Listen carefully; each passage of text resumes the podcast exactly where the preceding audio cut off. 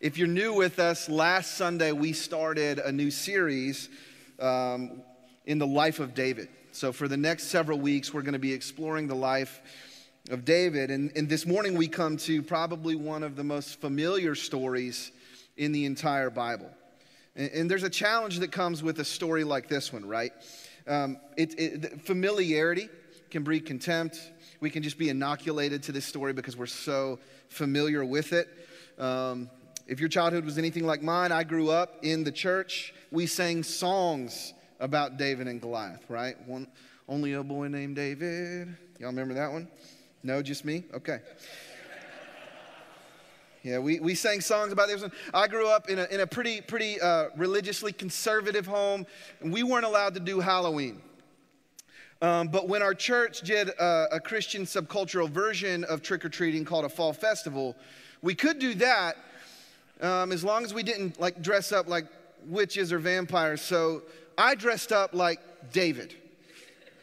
My mom made me a David costume, complete with a leather sling um, that I held on to long after the fall festival and tried to learn how to sling a rock with.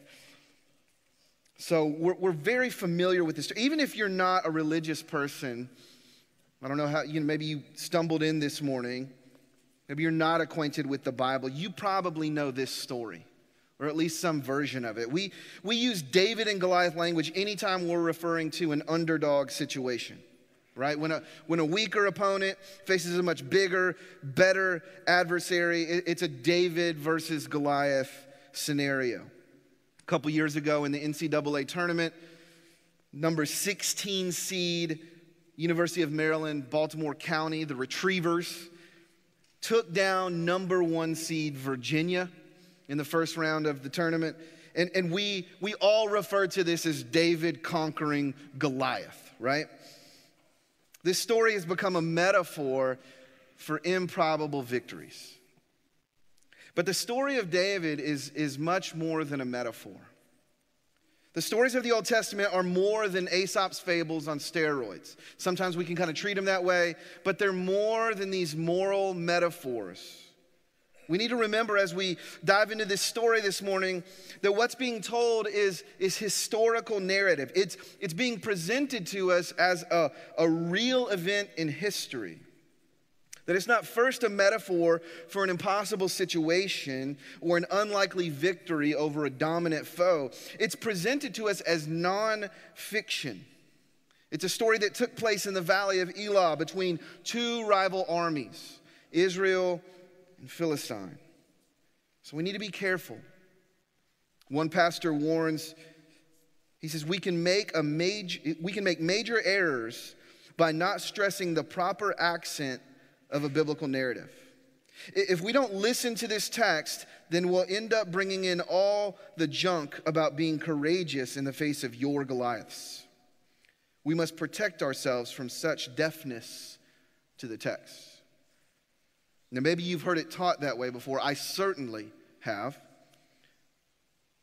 And, there's not without, that's not without merit, right? There's, there's merit to that sort of an approach to this story. But I think, I think the warning here is valid. We, we need to be careful as we dive into the story this morning. 1 Corinthians 10, the Apostle Paul says that the events of the Old Testament were written down for our instruction.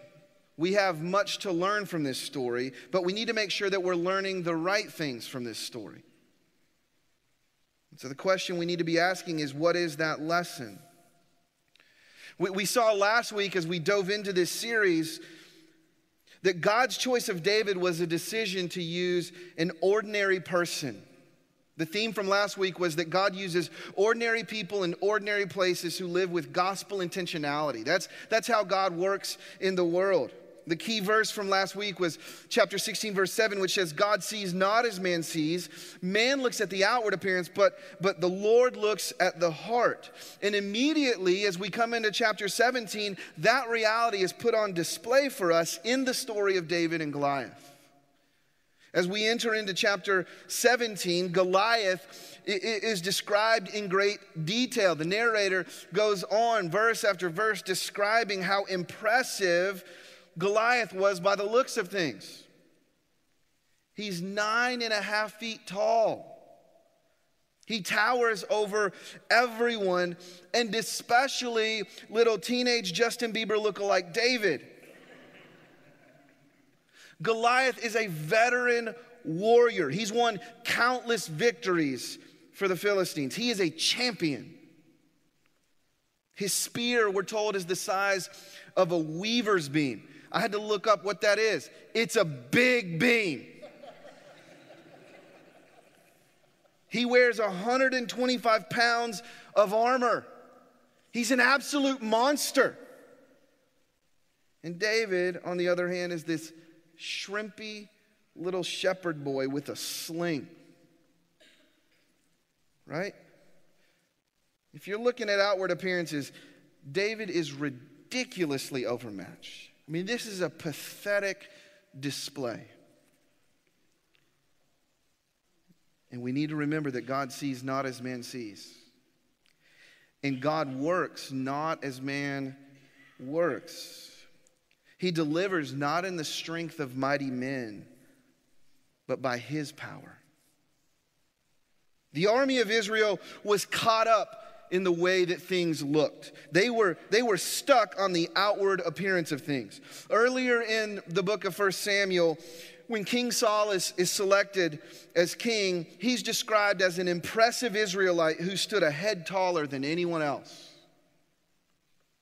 Uh, Israel's playing the game the world's way. And so they go, we, we need the, the biggest, most impressive dude we can find. And that worked for a little while until Goliath showed up. And suddenly, against this bigger, badder, taller enemy, Saul is not so impressive anymore and the people aren't inspired anymore. And, and, and I think one of the clear lessons from this story that, that God's trying to teach us is that if you're trusting in the wrong source, if you're putting your hope in the wrong thing, in external appearances, in outward impressiveness, whether that's the size of your bank account, or the family you were born in, or your business savvy or intelligence, your popularity or your youthfulness or your good looks or cleverness or whatever it is that you might be tempted to trust in, you need to know that eventually that is going to fail you the way that Saul failed Israel. What then? When Goliath's shadow dominated the valley of Elah, Israel's confidence evaporated. They were overcome with fear. And they couldn't imagine the possibility of defeating the giant. It seemed like this impossible victory because, in their own strength, it was. They were caught up in the outward appearance of things. They had totally forgotten about the God who parts waters, about the God who makes the sun to stand still. Their eyes were looking to Saul, not Yahweh. Their faith was in the wrong source. And see, what distinguishes David in this story is not the proficiency with which he uses a sling, it's where his eyes were looking, it's where his heart was resting. See, this story is about God's greatness in spite of human weakness. That's what this story is about. Eugene Peterson says David entered the valley of Elah with a God dominated, not a Goliath dominated imagination. The Christian life is largely determined by the imagination. Who do you imagine God to be? What sort of God is He? See, what we need more than anything is a God dominated imagination. We need God centered thoughts so that we live God centered lives. A.W. Tozer said it this way He said, The most important thing about you is what comes into your mind when you think about God. What comes into your mind when you think about God is the most important thing about you. This, by the way, is the reason why it's so important to gather every week for worship. Because when we come together, worship reorients us back to the reality of who God is. It reframes our view of the world. We sing and we marvel at the greatness and the glory of God so that we live with an expanded imagination of His grace and His goodness in our everyday lives. That's what we need. And so I want us this morning to notice what it was that fueled David's God dominated imagination. How did David live with this God dominated imagination? What we'll see is that he was shaped by listening, by remembering, and by loving. David held to a deeper voice, a truer hope, and a greater zeal than the voices, hopes, and ambitions of those around him. So I want to unpack these one at a time. Let's first notice the deeper voice that David was listening to. Verse 8, let's pick up. It says, Goliath stood and shouted to the Israelite battle formations, Why do you come out to line up in a battle formation? Am I not a Philistine and are you not servants of Saul? Choose one of your men and have him come down against me. If he wins a fight against me and kills me, we will be your servants. But if I win against him and kill him, then you'll be our servants. And then the Philistines said, I defy the ranks of Israel today. Send me a man so we can fight each other. And when Saul and all Israel heard these words from the Philistine, they lost their courage and were terrified. Goliath was not only a heavyweight champion, he was skilled in the ancient art of trash talking. I mean, this dude was a good trash talker. Can't you imagine his James Earl Jones like voice thundering across the valley, openly mocking the army of Israel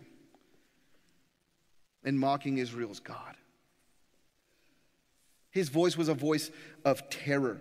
It invoked fear. And everyone, including Israel's King Saul, is totally overwhelmed by this voice, totally intimidated by this voice. It's a voice of fear. That's not the only voice in this story. There's also the voice of Eliab, David's older brother. As we read along in the story, and I'll just summarize for the sake of time this morning, David arrives to the battlefront with, with bread and cheese for, the, for, for his brothers and for the battalion leaders. And he begins to ask questions about how the battle is going. And while he's asking questions about how the battle is going, suddenly, as, as he's speaking with them, we're told that Goliath, the Philistine, came forward and, and he, he issued his same threats, challenging the Israeli army to, to fight to send a champion out to battle and contend with him. And it says everybody was terrified. In verse 26, David spoke to the men who were standing with him, and he says, What will be done for the man who kills that Philistine and removes this disgrace from Israel? Who is this uncircumcised Philistine that he should defy the armies of the living God? So David's going, Hey, why isn't somebody fighting this guy? And then here's his older brother Eliab. Why did you come down here? He asked. Who did you leave those few sheep with in the wilderness? I know your arrogance and your evil heart. You came down to see the battle. Eliab is a voice of discouragement and envy. Who do you think you are, little brother? Go home to your measly few sheep. Quit pretending like you're somebody. Your motives here are selfish.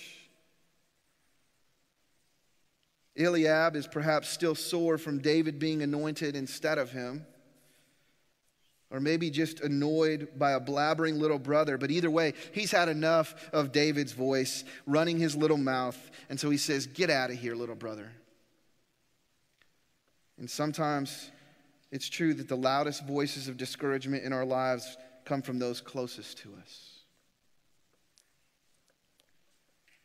But there's another voice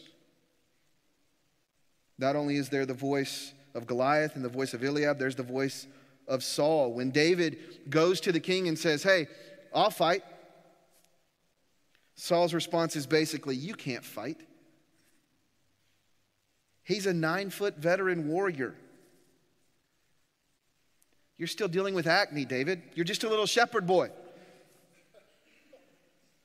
You be optimistic, I'll be realistic. Saul is the voice of pragmatism. His vision, is, his vision of the world is shaped by what could work, not the God who works.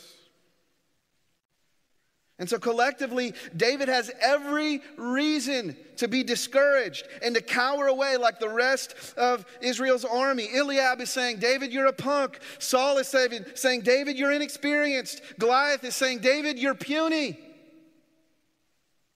But God had said of David, David, you're mine. David was Yahweh's anointed king, he was God's chosen one. And the Spirit of God had come upon David. See, David was rooted in what God had said of him. And amidst all of the voices of fear and failure, David found himself in God's word. As I was thinking about this this week, I was reminded of Psalm 1 which says this Blessed is the man who walks not in the advice of the wicked, or stands in the pathway of sinners, or sits in the company of mockers. That's Saul and Eliab and Goliath. Instead, his delight is in the Lord's instruction, and he meditates on it day and night. This one, this one who meditates on Torah, who knows the Word of God, who's rooted in the voice of God, he is like a tree planted beside flowing streams that bears fruit in its season and its leaf does not wither. Whatever he does prospers. The wicked are not like this, they're like chaff that the wind blows away. Therefore, the wicked will not stand up in the judgment, nor sinners in the assembly of the righteous, for the Lord knows and watches over the way of the righteous. But the way of the wicked leads to ruin. David's life was like that tree rooted beside streams of living water. So he wasn't blown over by the voices of opposition and discouragement. Amidst all the clamoring voices that would provoke him to fear and doubt, he located the voice of truth. What about you? What voice is dominating your life at this moment? There is a deeper voice that still speaks and cuts through the cacophony of worldly advice and discouragement and fear. Are you listening? Or are you letting the voices of fear and discouragement and pragmatism dominate your heart? David's imagination was, was fueled by a deeper voice. He was also fueled by a truer hope. Pick up with me in verse 33. This is David talking with Saul about going to the battle. Saul replied, You can't go fight this Philistine. You're just a youth. And he's been a warrior since he was young. David, he's been fighting longer than you've been alive. David answered Saul, Your servant has been tending his father's sheep. Whenever a lion or a bear came and carried off a lamb from the flock, I went after it. I struck it down and rescued the lamb from its mouth. If it reared up against me, I would grab it by its fur and strike it down and kill it. Your servant has killed lions and bears. This uncircumcised Philistine will be like one of them, for he has defied the armies of the living God. Then David said, the, Lord who rescued me from the paw of the lion and the paw of the bear will rescue me from the hand of the Philistine. David does something here that Pastor John Piper refers to as faith in future grace. It's this idea that past faithfulness, the past faithfulness of God, is the fuel for trusting Him moving forward. Simply put, that God has been faithful and therefore God will be faithful. David's faith is sustained in the present as he remembers Yahweh's provision in the past. And so, as he looks back and he remembers over and over again how God has been faithful, he says, Man, I have the faith to trust that he'll be faithful yet again. church, this is why remembering and rehearsing God's faithfulness is a key element to our faith. You cannot live faithfully for God without remembering the faithfulness of God. Our faith is a remembering faith, it's a rehearsing and a retelling faith. I think I may have shared this before, but naively, early in my pastoral ministry, I decided to preach through the book of Deuteronomy. I won't do that to you yet. And about halfway through that series, I realized that it was growing increasingly difficult to preach the same sermon over and over again because the entire book of Deuteronomy is God saying to the people, Remember, don't forget, you're going to get into the land of Canaan, and it's going to be milk and honey, and houses you didn't build, and wells you didn't dig, and it's going to be awesome, and you're going to forget me. You're going to lose sight of me, and you're going to live in the lavishness of the promised land. Don't forget. Don't forget how faithful I've been. Don't forget everything I've done for you. Don't forget, forget just how good I've been to you. Remember, remember, remember.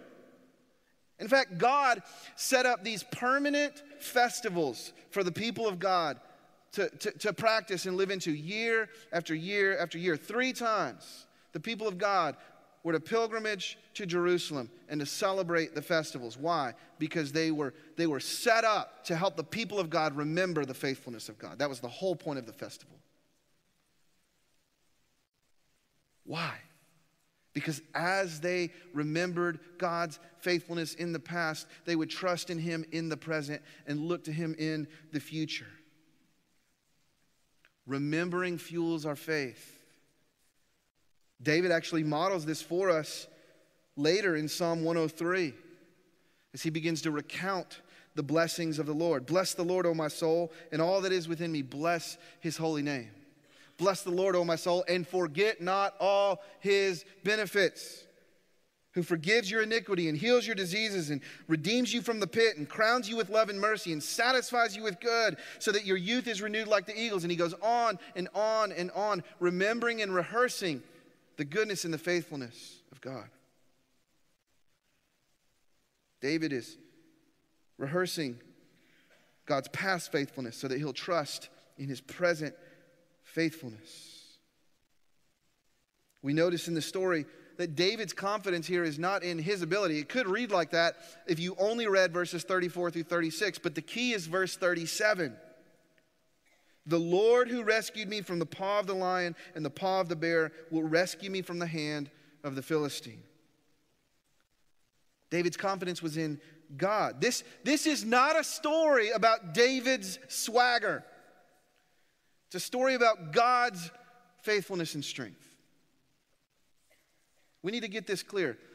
Biblical courage is not grit, it's not self esteem. It's not believing in yourself. Biblical courage is trusting in the Lord in the face of super intimidating circumstances. It's about having the kind of love that conquers even our greatest fears. This is the last thing I want us to notice. David's imagination was not only fueled by a deeper voice and a truer hope, it was fueled by this loving zeal for God. I think there's a temptation to read this story and, and, to imagine that David is this fearless warrior that went to the battlefield and his heart rate didn't even go up.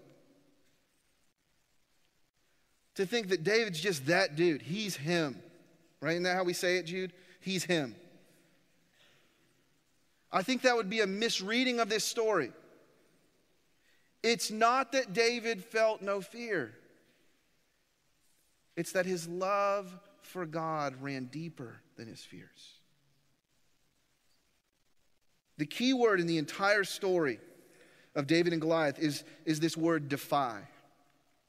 In the Hebrew, it's harap, which means to deride or mock or taunt. Goliath is repeatedly said to have defied Israel and its God. I defy the ranks of Israel, verse 10. He comes to defy Israel, verse 25. Who is this uncircumcised Philistine that he should defy the armies of the living God? verse 26. He has defied the armies of the living God. Verse 36. It's, it's an emphatic point that the narrator is making. Goliath has defied the name of the living God. David's driving concern in the entire chapter is the honor of Yahweh's name. David is concerned with, with God's reputation, God's glory. He's driven by a passion, a passion to honor the Lord. Rachel read it for us earlier, but verse 45, David says to Goliath, You come at me with sword and spear and javelin. I come against you in the name of the Lord of armies. He goes on and he says, All the world will know that Israel has a God, and this whole assembly will know that it is not by sword or by spear that the Lord saves, for the battle is the Lord's. Can you hear the driving concern of David's life? Goliath's mockery of Yahweh angered David because he loved the Lord. And he was led to fight because he had a zeal for the glory of the Lord. Listen to me. You cannot live the Christian life by a sense of duty alone. That will not sustain you. Duty by itself is not enough. The Christian life must be lived by love. Obedience and courage are fueled by zealous love. Now, here's the critical question Where does that kind of zealous love come from? Right? Isn't that the key question? Okay, Andy, I hear what you're saying. I got to live by zealous love. I don't feel that. How do we experience the kind of love that overcomes our fears and gives us kingdom advancing courage? I think it comes from properly locating ourselves in this story. Before we can effectively have a zeal like David's, we need to see that in this narrative, we're not him. Isn't that what we want to do? We want to make ourselves David. We're not David. We're the cowering Israelites hiding behind the hill, hoping for a miracle. And here's the good news of this story David's victory counts for them. One man wins the victory for an entire army of people. And then they all share in the plunder together. Right? And see, that's the story of the gospel. Jesus is the greater King David, he's our champion. See, Jesus didn't just risk his life, he gave his life to slay the giant. Don't you see it? Jesus, like David, lived his entire life trusting in the voice of the Father, hoping in the faithfulness of the Father, until he zealously went to the cross, his battlefield, to face a more formidable foe than even Goliath. Jesus faced sin and death for us. And just like the Israelites who share in the spoils of David's victory by faith, we share in Christ's victory. Sin has been defeated, church. Death has no power over us. Jesus has conquered the greater Goliath for us. And perhaps the most ironic and comical moment of this entire story is in verse 52. I just love it. You got to imagine this. You got to try to imagine. You need God dominated imagination. God, help us see the humor here in verse 52, where it says that after David cut off Goliath's head, the men of Israel and Judah rallied. Suddenly they have they have courage.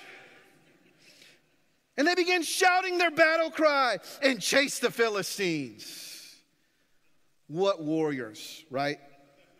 From cowering to pursuing. But see, now they have zeal. Their zeal came from David's defeat of Goliath. In church, our zeal comes from Jesus' defeat of sin and death.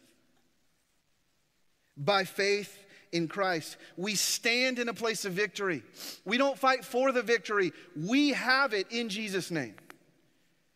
He's already defeated the giant for us. And it's an awareness of this awesome reality that we live each day for God. 2 Corinthians 5 14 and 15 says, For the love of Christ compels us. Since we have reached this conclusion that one died for all, therefore all died. And he died for all so that those who live should no longer live for themselves, but for the one who died for them and was raised. Paul says we're compelled by love. And what motivates us to live for Jesus is his death and resurrection for us. It's the gospel that gives us zealous love. And by listening to his voice and by trusting in his provision of the Holy Spirit, we're empowered to begin to live our lives zealously we can, by faith, actually live for God's glory. Through the Holy Spirit, you're no longer an impotent, cowering Israelite. You're a spirit anointed warrior of the living God. God can use us, church, just the way He used little old slingshot David. Not because we're great, but because He's great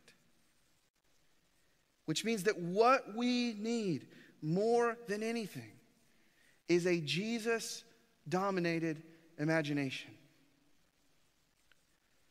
And so we'll end with a quote from the great Scottish preacher Robert Murray McCheyne, who says this Learn much of the Lord Jesus for every look at yourself, take 10 looks at Christ. He is altogether lovely, such infinite majesty, and yet such meekness and grace, and all for sinners, even the chief. Live much in the smiles of God. Bask in his beams. Feel his all seeing eyes settled on you in love, and repose in his almighty arms. Cry after divine knowledge and lift up your voice for understanding. Let your soul be filled with a heart ravishing sense of the sweetness and excellency of Christ and all that is in him. Let the Holy Spirit fill every chamber of your heart so that there will be no room for folly or the world or Satan or the flesh. For every one look at self take 10 looks at Christ. Let's pray together.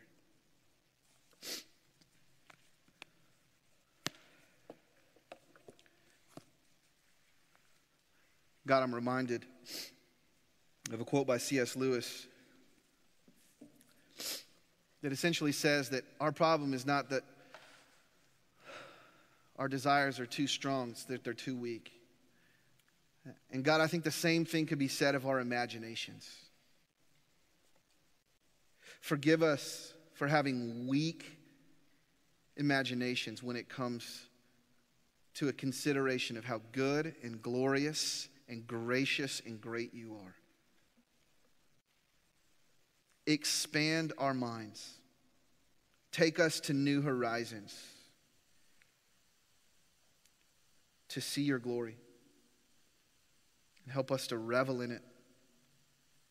Because the most important thing about us is what comes into our minds when we think about you. Forgive us for having a small vision of you. Expand it, God, so that we might actually live this life of faith, not trusting in ourselves, not trying to grit our teeth and do it in our own strength, not even out of a sense of duty, but out of zealous love because we've been so loved by Jesus. And we marvel and revel at who he is. Spirit, we can't accomplish these things on our own, so we pray that you would come and do your work in our hearts and minds. We pray this in Jesus' name. Amen.